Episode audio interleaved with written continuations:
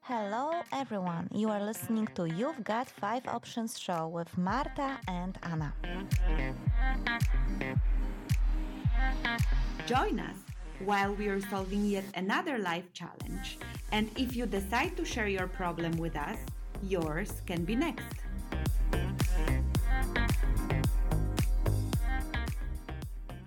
Hello everyone, this is Marta. And this is Anna. And this is You've Got Five Options show. And I hope that there is anyone in this world that can hear us right now, because we have just moved to the new studio where things are as mysterious as this wonderful piece of music that you just heard from Anthony Ryan. Actually, no, it's from your band called ISAN. Yeah. It's not ISIS. That's a mistake I made once. Uh, so, hello everyone. Although ga- good for publicity, because you know people might be uh, googling ISIS and uh, you know find ISAN, which has nothing to do with terrorism. Yes. So, uh, hello everyone, uh, guys. I hope that you can hear us. This is You've Got Five Options with a very very strange intro. Welcome everyone on this beautiful Friday afternoon. We will now properly start with our live show. And uh, what we will start with is an introduction of our guest of today. Hello, Anthony. Hello. Welcome to our live show. And can you please tell us, who are you? Well, my name is Anthony. Um, I am an English person who's been living here in Denmark for uh, eight years, actually. I think this October is my eight-year anniversary of living in Felsia in Denmark. I was in Sweden for two years before that, and a year in Copenhagen before that. So I'm a ten-year veteran expat now um, in the in the Skandis. Um, I uh, yeah, I'm uh, I'm half of a band called ISAN, which is what we were listening to in the intro there. Um, not not ISIS. Not ISIS, no. ISAN. ISAN, yeah, which can stand for a lot of things, like the International yeah. Standard Audiovisual Number or the International Society of Autonomic Neurosciences and a lot of other things. In fact, even the northern region of Thailand, um, which is... And we didn't name ourselves after any of those things. Um, yeah, I actually found on uh, online that this uh, Thailand region, and I was like, hmm, maybe there is lo- some sort of a secret meaning. There isn't a secret meaning, but I was there and it was really, really nice to be standing in ISAN in Thailand, and they yeah. do a really, really good cr- crab salad. Okay. That's a specialty of the region. That so. goes really good. Uh, uh, that goes really well with your music, for sure. No, I think a tea, a cup of tea goes best with the music, especially the piece that I chose that um, okay. to, to play today. We will listen to it again. Don't so, worry. So today's show is called "What the Heck Am I Doing Here?" as an expat. And my first question is, is Skandis a real thing? Yeah, the Skandis. Like the Scandinavian. The Scandinavian, yeah. yeah. All of those countries with the similar format flag. It's a really cool word.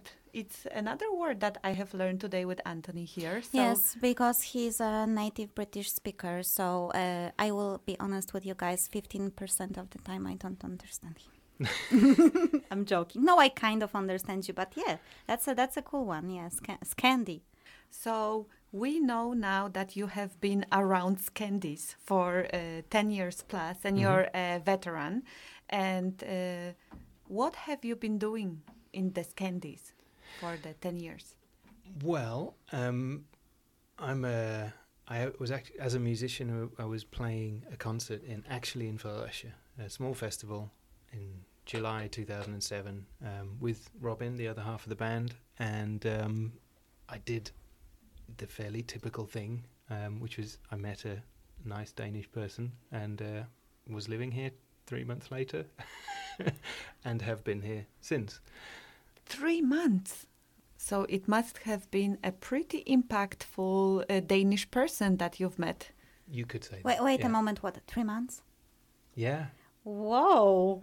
Whoa, Anthony! But some things have to be done in life, don't they? So yes, yeah, definitely um, three months. So that was all. That was all very exciting, um, and uh, yeah, we lived in Copenhagen, um, and uh, we got married, and then we went to Sweden for two years to um, learn to blow glass, which is something that I never expected in a million years might be the kind of thing I'd find myself doing. But um, apparently it turns out I'm uh, certified, uh, or I got a certificate for learning to assist glass blowers. Uh, You're a glass, glass blower assistant? Yeah, I could be. I haven't done it for eight years, but um, yeah.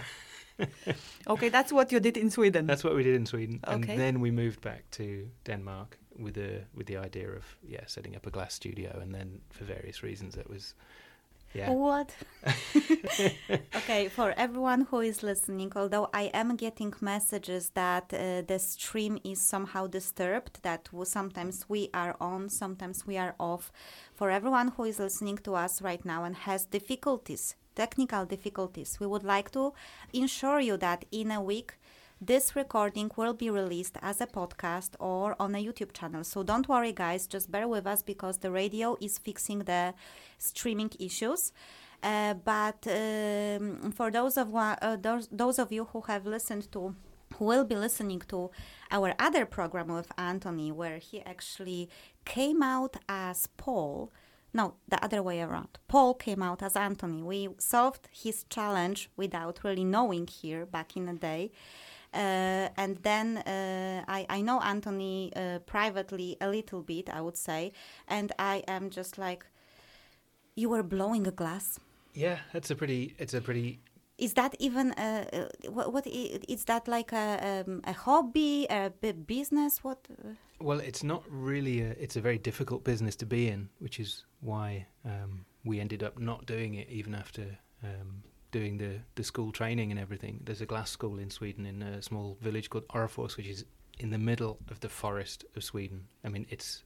You think you've been to Nowheresville? This is. Super Nowheresville. Except there's two hundred houses and an enormous glass factory and a glass school, which is the National Glass School of Sweden. Um, and uh, yeah, my ex-wife, she got a place on the glass school, so we just moved there for two years and learned to do it. And there was nothing else for me to do than to blow glass. To, so I went to the school as well. Yeah. So. So almost like ten years plus ago, you saw that girl. Mm-hmm. And you moved to Denmark, then mm-hmm. you blew glass in, in Sweden, Sweden with that years. girl for two years yeah. with yeah. that girl. Then you... we, came, we came back to Denmark, and then we had a baby, and um, yeah, we separated a couple, two, what, three years ago now. I think so, it was, so you are not blowing glass with her anymore. no, no, but I still have a lot of glass stuff around the house, okay. stuff that I made or that yeah that we made, so or that uh, that friends made as well. Okay, um, um. But I'm speechless, Marta. Continue. Okay, so continue. Uh, well, the what, interview. I didn't know that the interview will be so much about glass blowing because I thought it will be much more about ISAN, because I wanted to tell you guys that there is a rumor that Anthony and his other half, Robin, which is a guy, have turned down Radiohead. It, it's true. Yeah, we did. We were offered a support tour with them. Back in, I think it was two thousand three or something, because they'd heard our record and uh, and they really liked it, and um, yeah, we we said no. Why? You know, I I am not a singer, but if Radiohead would ask me to open for them, I could just go and open with, I don't know, blowing glass or whatever. It's like, t- tell us, tell us, what's the story here? Part of it was fear. I mean. Radiohead are one of the biggest bands on the planet. I mean, what you got? Depeche Mode, U two, Radiohead. Yeah. I mean, you know, how terrifying would it be to stand in front of their fans to try and do something? That was, I think, was part of it, because we were only at the start of our live career then. We'd only done a, a handful of shows, and the other was a was a, a financial issue, which is, um, and this is nothing to do with the bands themselves, but with the, the way that the bands are managed and tour costs and everything. Support artists typically get about one hundred euros a night, and that's to cover all transport costs, all accommodation costs and living expenses. And uh, yeah, if you're doing twenty, thirty shows or something like that over a period of a few weeks with, um, you know, car hire, staying in places, whatever, and going from venue to venue to venue to venue, night after night after night, it's really, really expensive. So we would have had to probably take a loan on the house or something to, you know, a, a bank loan to to, to actually fund it. And for that reason, it was it was too much for us at that time, and we said um, thanks, but sorry, we can't. Such a pity that couch surfing was not an option at that yeah, point of time. Airbnb, yeah, exactly. Yeah, yeah. Uh, I have a question. Would you open for share? For share? Yes. Because if uh, if uh, Cheryl for sure would ask you if I could turn back time. Well, the thing is, I do believe in life after love, so yeah, I probably would. Okay, but if Cheryl would ask you if you could turn back time and now you would get the same offer from Radiohead. Yeah, totally. I'd borrow the money. Yeah, it's it's. I, I don't regret many of the decisions I've, in fact, any of the decisions I've made in life, but that's the one that I regret. And okay. So Radiohead, if you're listening to our show. ISAN is ready to open for you. No, just just like if by any wild chance uh, any of the member of Radiohead is listening, first of all, visit the five options dot com because that's a cool site. But second of all, yeah, definitely uh, there is someone with a regret. So just just give him a call. Yeah. Yeah. Okay. So. We know there is something like ISAN, and I, we know that there's Anthony, and we know that there's Robin. Mm-hmm. Who is a man. Who is a man, but that's also an interesting piece of a story. Where's Robin? Robin's in England. He lives in Suffolk, um, and we've never made music in the same room, or very, very rarely made music in the same room. It's always been a, a, a collaborative project that we've done, yeah, working entirely separately. So... Um, for example, the piece of music that you, um, you uh, that I've, I've I've selected for today is actually by Robin, and it's a cover version of a of a, a piece by Eric Satie. Um, because I really feel very uncomfortable playing mu- our music for other people. So if I have to, then usually I pick something that's been done by Robin, um, because Why? that takes the weight off my shoulders, and and also because the because of the way we work, I can genuinely enjoy Robin's work.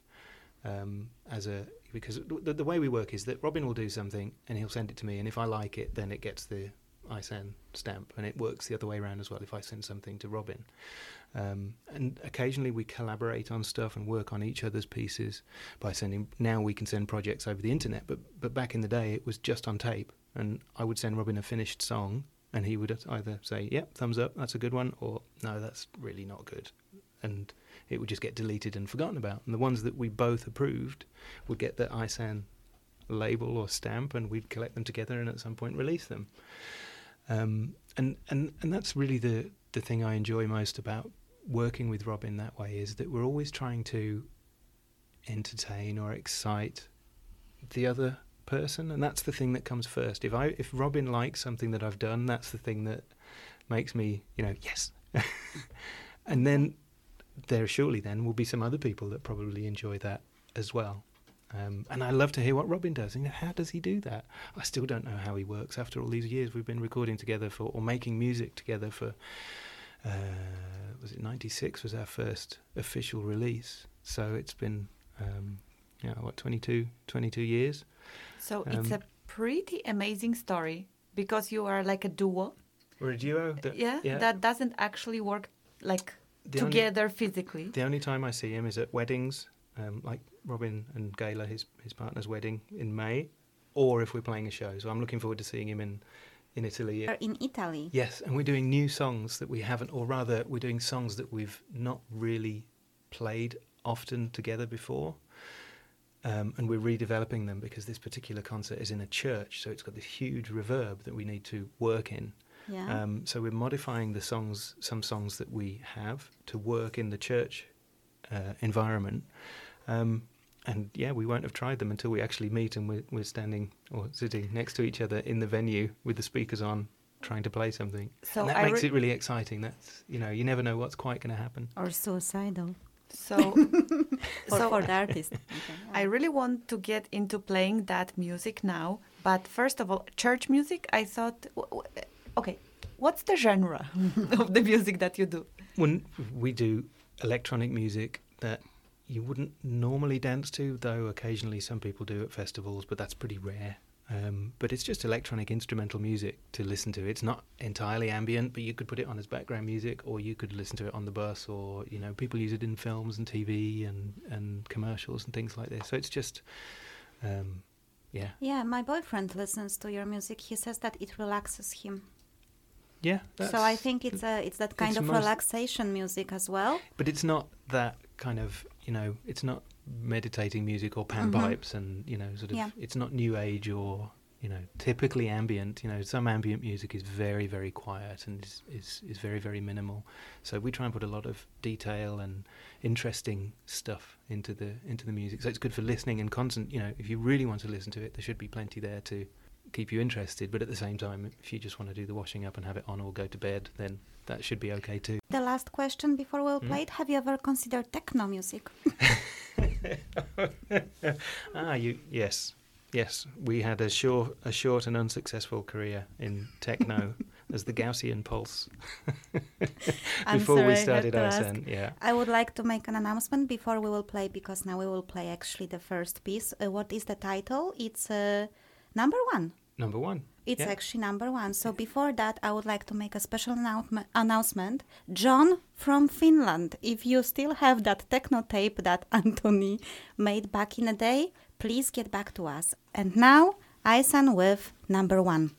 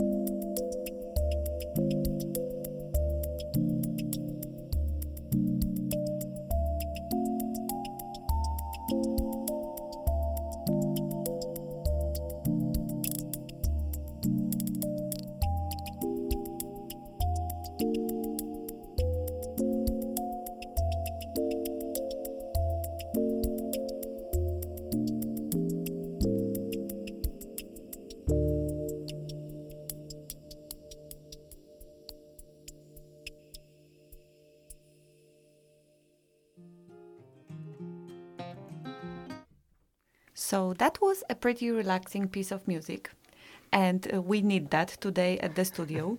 Uh, oh, it's yes, we pretty. Do.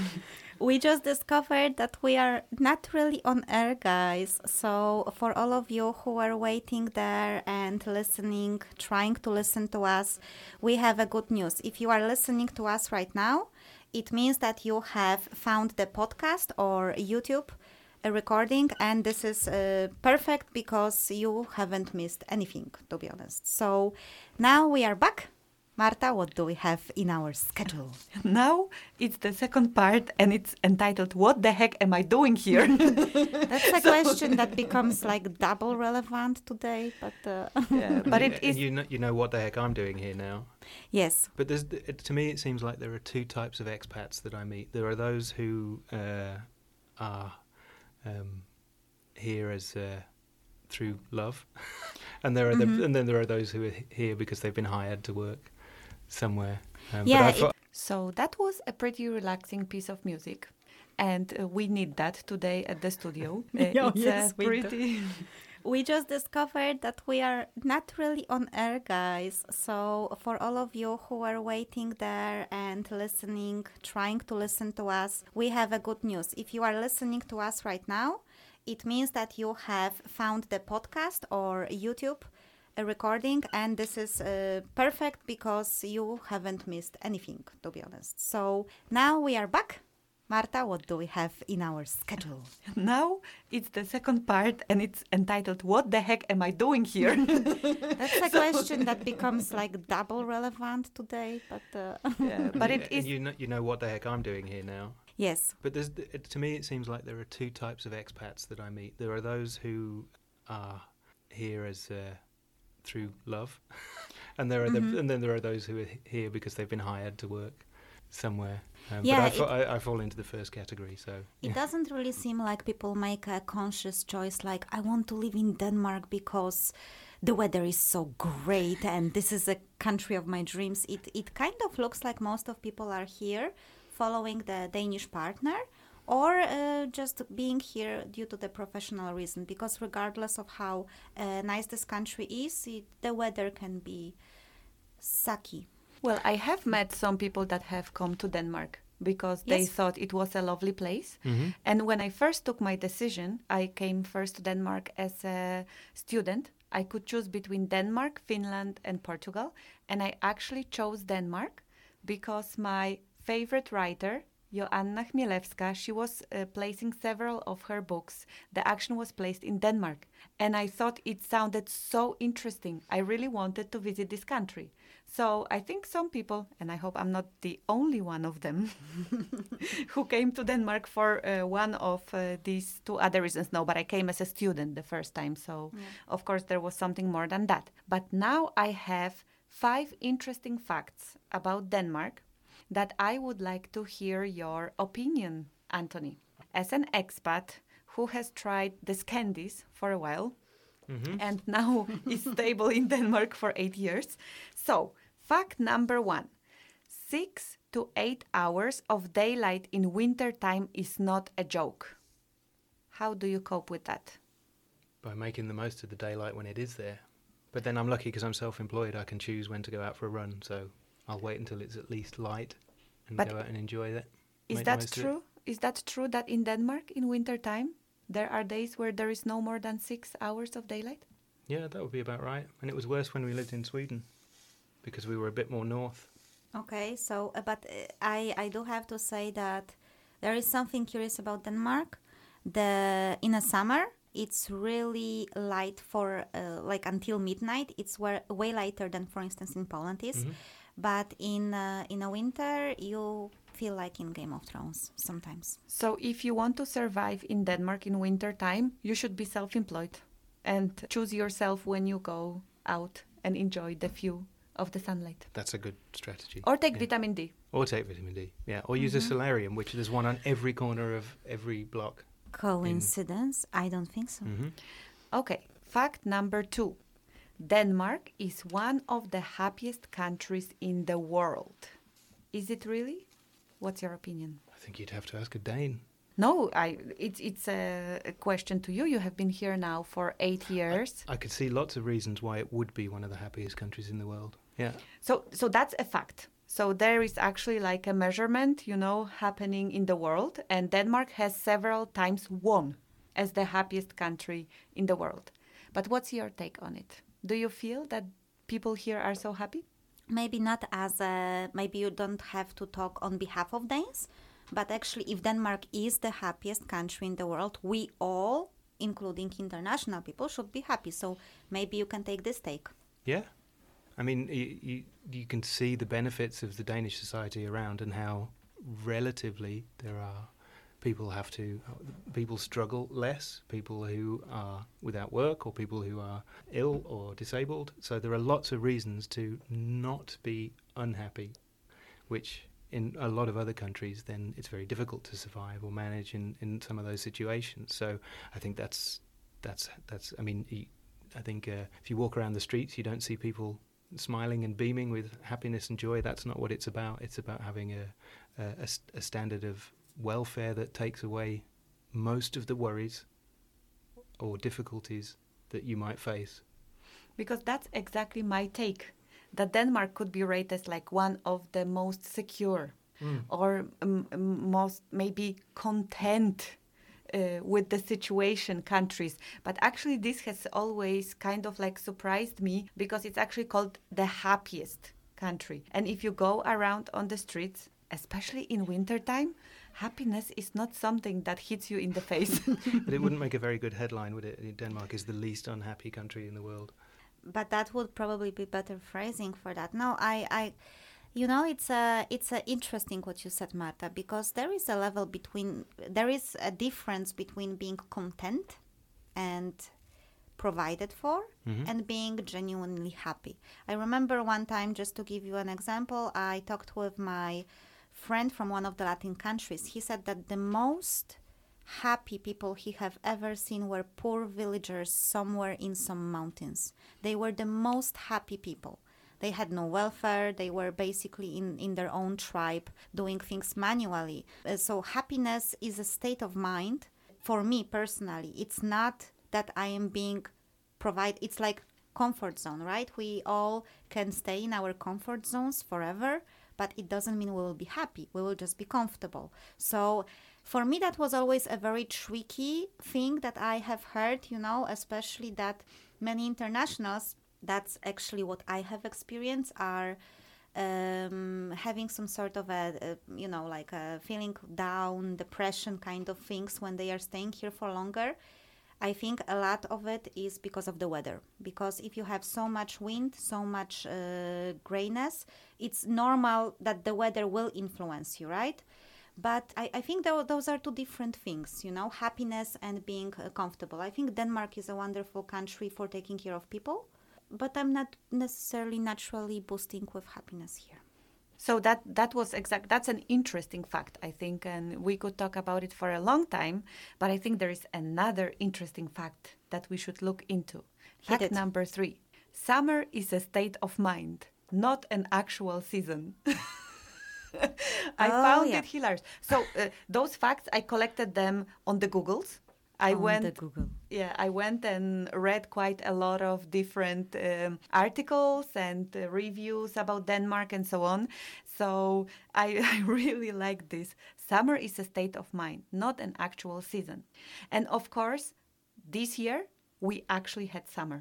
Oh so, boy, did we have summer. Yeah, this year there was actually summer. But if you review the previous seven years of your life, how has the summer weather, summer season look like? Yeah. How does summer treat you? It's not really been that summery, has it? Mm-mm. No. Yeah. No. Yeah, so, so. Uh, yeah, I, I, I, I have to confirm that's mostly state of mind here in Denmark. But I'm not really a summer person anyway. I so by of, this I like you're autumn not and winter. Mm-hmm. Yeah.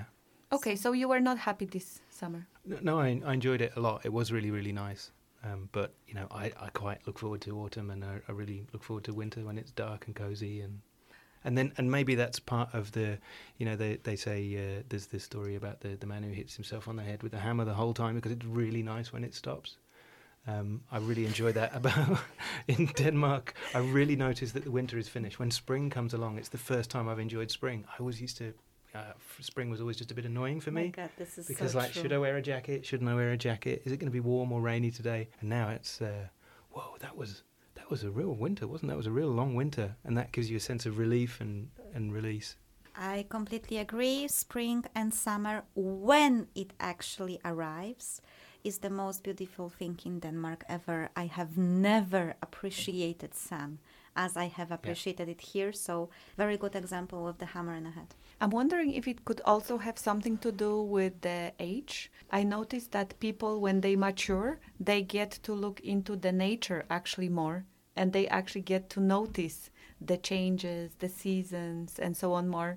So I think people who live in other countries, they may also experience this kind of change just because they mature more. And I think we start to notice these kind of things and get closer to nature. Does that mean that we get older or what? What more are mature. you? What are you? Tra- that's, more the, that's the unfortunate thing with seasons, isn't it? Every mm. time you get hit another summer, you're another year older. Okay, I'll I'll close that fact. Thank Let's you. Let's look into fact number four. Yeah. Learning the Danish alphabet will not help in actually learning the Danish language. True or false? That's completely true.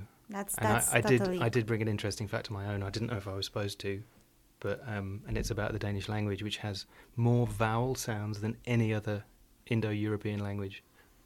There's thirty-two. English has twelve sounds, vowel sounds, and Danish has thirty-two, which is why it's so hard for us to understand the difference between certain words, or for Danish people to completely misunderstand what we're trying to say when we get our vowel sounds slightly wrong, because I was using vowel number twenty-nine instead of twenty-eight, but to my ear they're indistinguishable. But it's that, that yeah. has that, it's, it's um I think it's, and then there are more combined phonemes in Danish, so the sounds that you can make with your mouth, there are more in Danish than there are in anything except Lithuanian in the whole of Europe.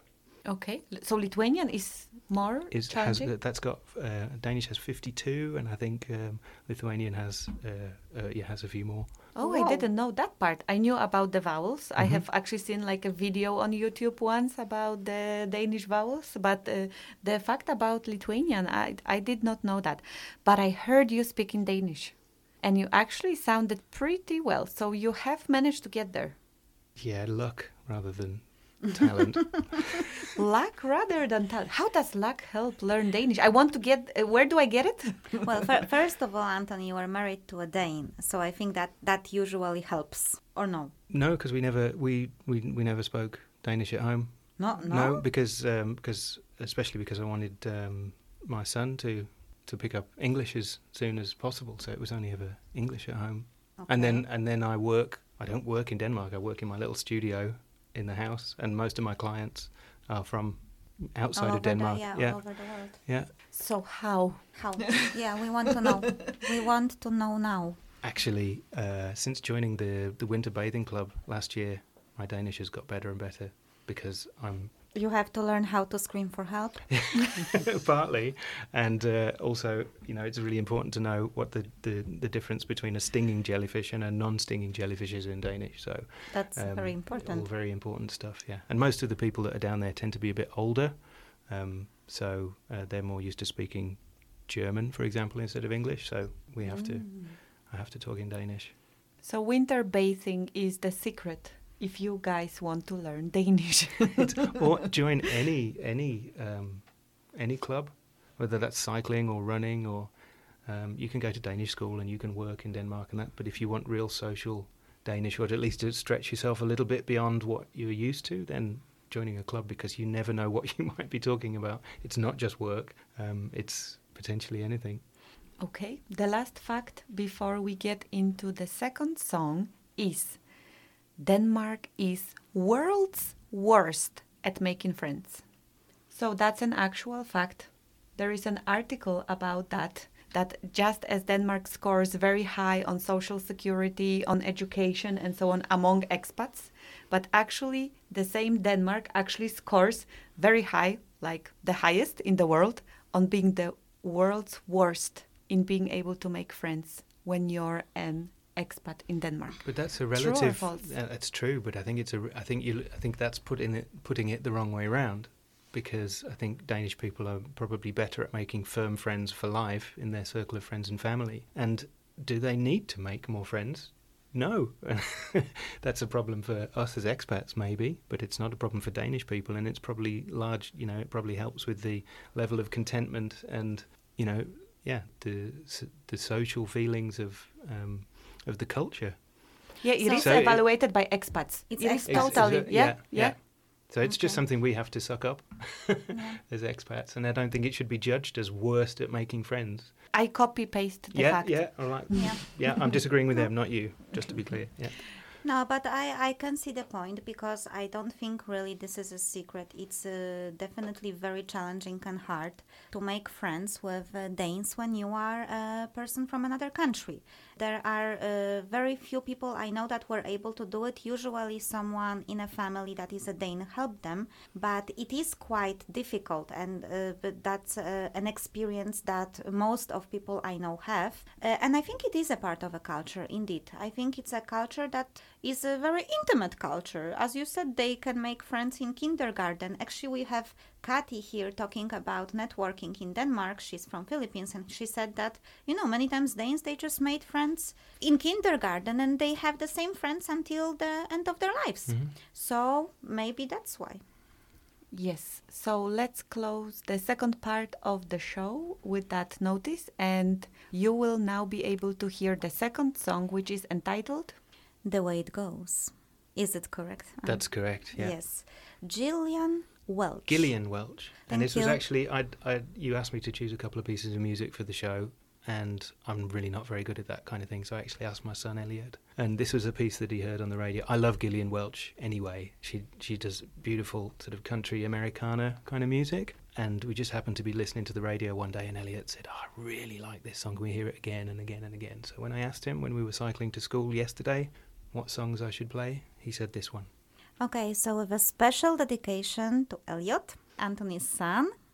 Hello, back after this beautiful piece of music. We are in a third part of You've Got Five Options live show, which is not alive. So, well, the show is very much alive. We are just not really sure if we are on air, which by definition is a definition. Oh my God, I have a native British speaker. Ah. Oh. Which should... Okay. See, okay, maybe anyway. There, maybe there this is some... a live show, which is going to be released only as a recorded show. Anyhow, we have now a very interesting part of the show, because we will be talking about five questions that we have asked our uh, network about. And we had a very high response this time. So we've had a lot of people giving their opinion. And we will now also ask Anthony what is his opinion about those questions. Because he kind of is the mastermind behind some of them. Definitely, yes. So, the first question is, how often do you ask yourself, what the heck am I doing here as an expat? And the options are, every day, mm-hmm. once or twice a week, once or twice a month. I love being here, therefore I don't ask myself that question. Almost never, or every time someone expects me to speak Danish. For me, when I moved here, it was every morning. Just really? Waking up and thinking, whoa, what am I doing? Whoa, I live in a foreign country. I've never lived in a foreign country before. What? What? You know. Except of Sweden. This was when I first moved to ah, first moved to Denmark. Yeah, the first, yeah. the very yeah. first. Yeah, and then I think I've been through all of those phases, and now I don't have to ask myself that question anymore, because... Um, I'm quite content living here. Con- content? Yeah. Mm-hmm. Does it we... mean that you are happy or content? Well, happy, yeah. Happy, okay. Oh, okay. So now you don't ask yourself this question anymore. No, no. You are perfectly happy where you are right now. Yes. So it's yeah. like this almost never. Almost never, yeah. But okay. I think through, through the years, all of those different options I would have chosen. Okay, so twenty-five percent of our, our respondents, they say, actually, I love being here. So that's the highest score, which is quite nice. Though, unfortunately, the second runner, which is almost as high, twenty-three percent, is like every day. So it's like either you love it or you are like, what the heck am I doing here? And then we have nineteen percent like once or twice a week, nine percent as once or twice a month, and then thirteen almost never, and eleven every time someone expects me to speak Danish. And now we will move on to the second question. If there was no limitations, where would you like to live now? So we will let you answer that question first before we tell you. No limitations. Imagine that. Although there are some limitations like physical, like like physics, because one guy answered, and that was Nolan, uh, that uh, simultaneously in three different places. If there are no limitations. So we would like to say we meant uh, no limitations like financial, but not like that you can clone yourself and live in different dimensions. So yes, without without the physical, f- f- quantum physics thing. Where would you like to live if there were no limitations? Would you know, I would actually, there's a plot of land just around the corner from where I live. at a place called Hübelun, which overlooks the beach and overlooks the channel of Lillebælt over to Funen. And I would really like a house built into the hillside there, because there's this beautiful cliff that goes down to the beach. And I always, always, always wanted to live by the sea and look out at the sea from my studio. So it's actually like two hundred fifty metres away from where I live now. So, you know, I'm, that's that's quite You're okay, isn't it? Close, yeah. Yeah, yeah. I can I'm underst- almost living the dream. Yeah, that's really amazing. Really, really amazing. Well, for our respondents, forty percent of people said somewhere nice and warm. twenty percent of people said my home country. fifteen percent said I am unable to choose. And fifteen people also, fifteen percent also said I'd just stay here. And then ten percent said don't know where, but I'd run away as soon as possible. So apparently there are some people who feel there are very strong limitations uh, to being, uh, you know, able to live. However, what about you, Anna? Well, uh, first of all, I knew that you will ask me. Second of all, you will get the same question back, so prepare yourself, lady. I don't know. I uh, because there are some places that always I always had a lot of curiosity towards, but I have never been. Like one of those places is Hawaii. I really, really, really feel like I need to visit that place. And I'm thinking maybe there's something more behind it. Maybe that's the place where I would like to live. But uh, yeah, I would say Hawaii if there were no limitations, because then I would assume there are no limitations to come back if it really sucks. Mm. Um, but... Um, appreciating everything that uh, Denmark has, there are definitely some f- things I miss, and uh, weather is kind of one of them. So probably if there would be no limitations, I would look around and, and choose myself another uh, country, at least try another country. For me, it's the same, it's the weather. I do like when it's nice and warm, so I would have chosen that one. Do you have a specific place in mind? No, not necessarily, and we don't have that much time, so I will not elaborate on that question. How convenient. But I will move on to number three. How often do you ask yourself, what the heck am I doing here on planet Earth? So now we are expanding to a broader question. It's not only about geographical location, although Earth is kind of geographical location as well, but it's more about, you know, this kind of like more or less like life purpose kind of question. Like, what and am I doing here? I mean, I mean, that's the biggest question you could ever ask a person, and you want us to do that in yes, eleven minutes? Because yep. we actually have we have results, so people know. Anthony, get your... together. Let's hear what other people would say first. Okay. And and just to be honest, we do actually ask our guests that question. So. I'm, I'm prepared. So, okay. So twenty-eight percent of people said more often than I'd like to admit, because still the question is how often do you ask yourself? So it's not like what exactly uh, are you doing here on planet Earth, but how often? Yeah. yeah, twenty-eight percent said more often than I'd like to admit. twenty-four percent said almost never. I don't think it makes any sense to ask that question, which I think it's sad, really. It makes a lot of sense to ask that question, in my opinion. Marta but that has a face like I killed a opinion. Puppy. Okay, and then twenty-four percent says sometimes. twelve percent says I know exactly what I'm doing here. twelve percent says quite often I haven't found the answer yet, which is why I am here. And then zero percent says every time I go to work, which is good news, because there are not so, uh, like, you know, people are not so frustrated with uh, places they work. So, Anthony, what would be your answer? Probably not very often, because I think if you know what you're doing or why you're here, then you don't need to ask yourself that question. And you know? Yeah, I think so. Okay. You want me to tell you? Do we? Do we, Marta? I think uh, what anybody, what, what, yeah, what, what can you do with your life on Earth apart from leave some good things behind? So, you know, broadly, generally, there's nothing wrong with knowing that that's a good thing. Mm-hmm. That's an interesting. And then you don't have to ask yourself the question, because you know what the answer is, just to leave good things behind. That's a nice stuff. And then some people might feel a need to define to themselves what those good things are. Others people are pretty content with just knowing this. Well, you can do that on a big scale. Yeah. I want to leave, you know, a, a, a, I want to do good things for my son or for the, mm-hmm. the planet. Or you can do, you could think about that in sort of all the decisions you make on a day-to-day basis, big and small. Yes. And apparently there are some people that think that it makes no sense to ask that question because maybe they know, or maybe it's like a standard answer for them. But question number four, how often do you ask yourself, what should I be doing instead of what I am doing?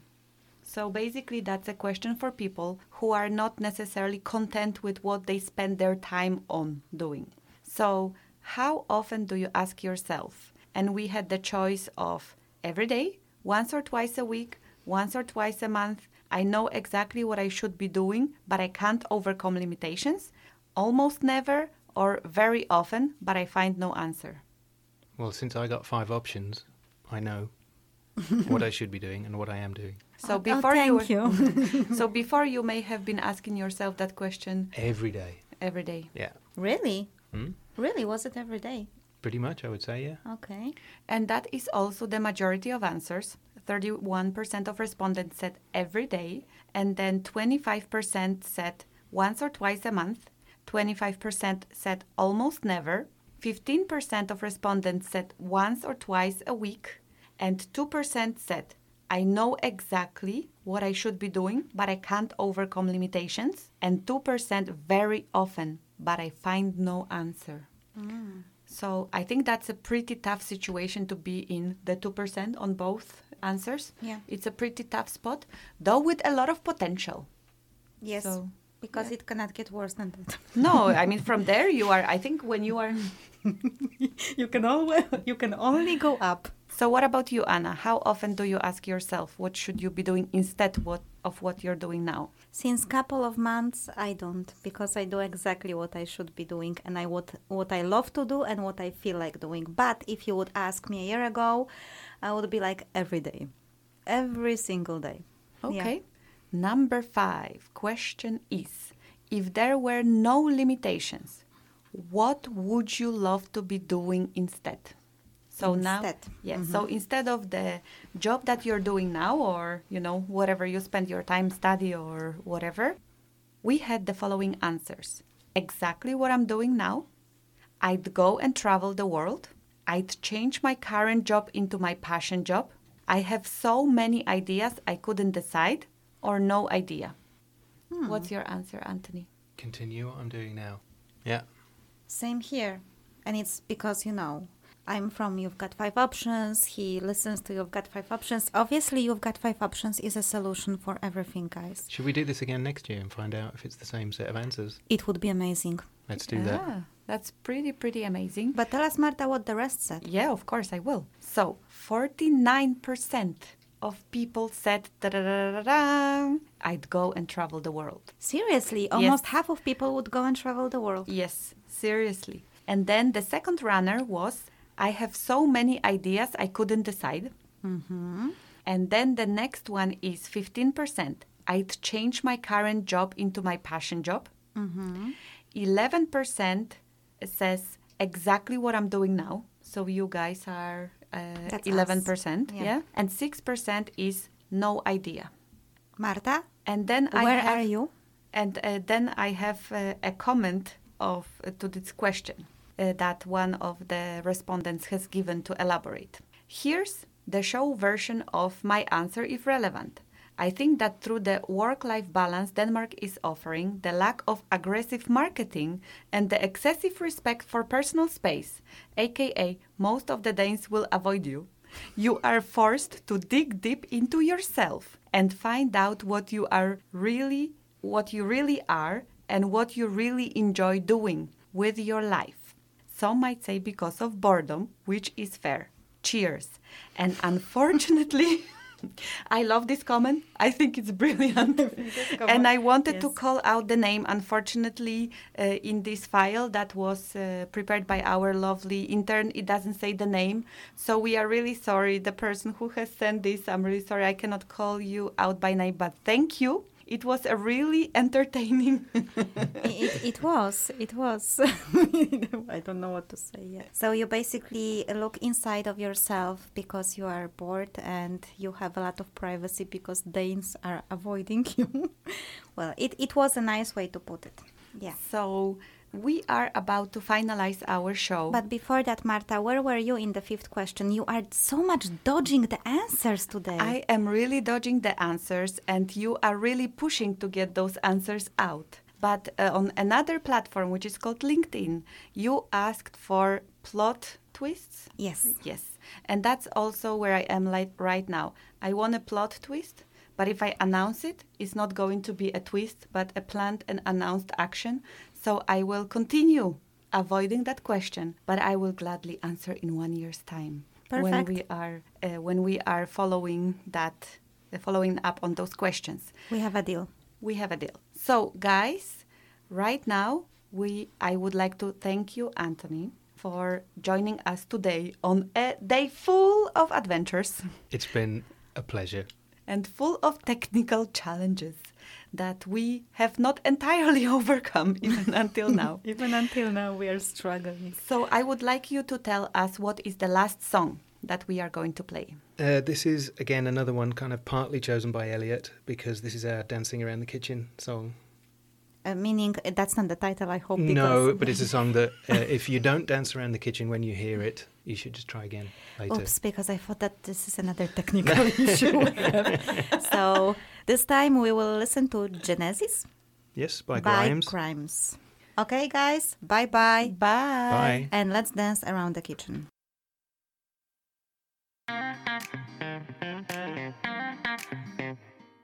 You are listening to You've Got Five Options show, where we solve your life challenges.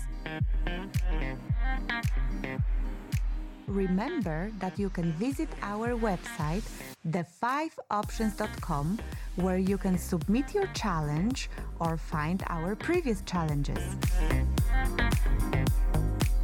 That's all, folks!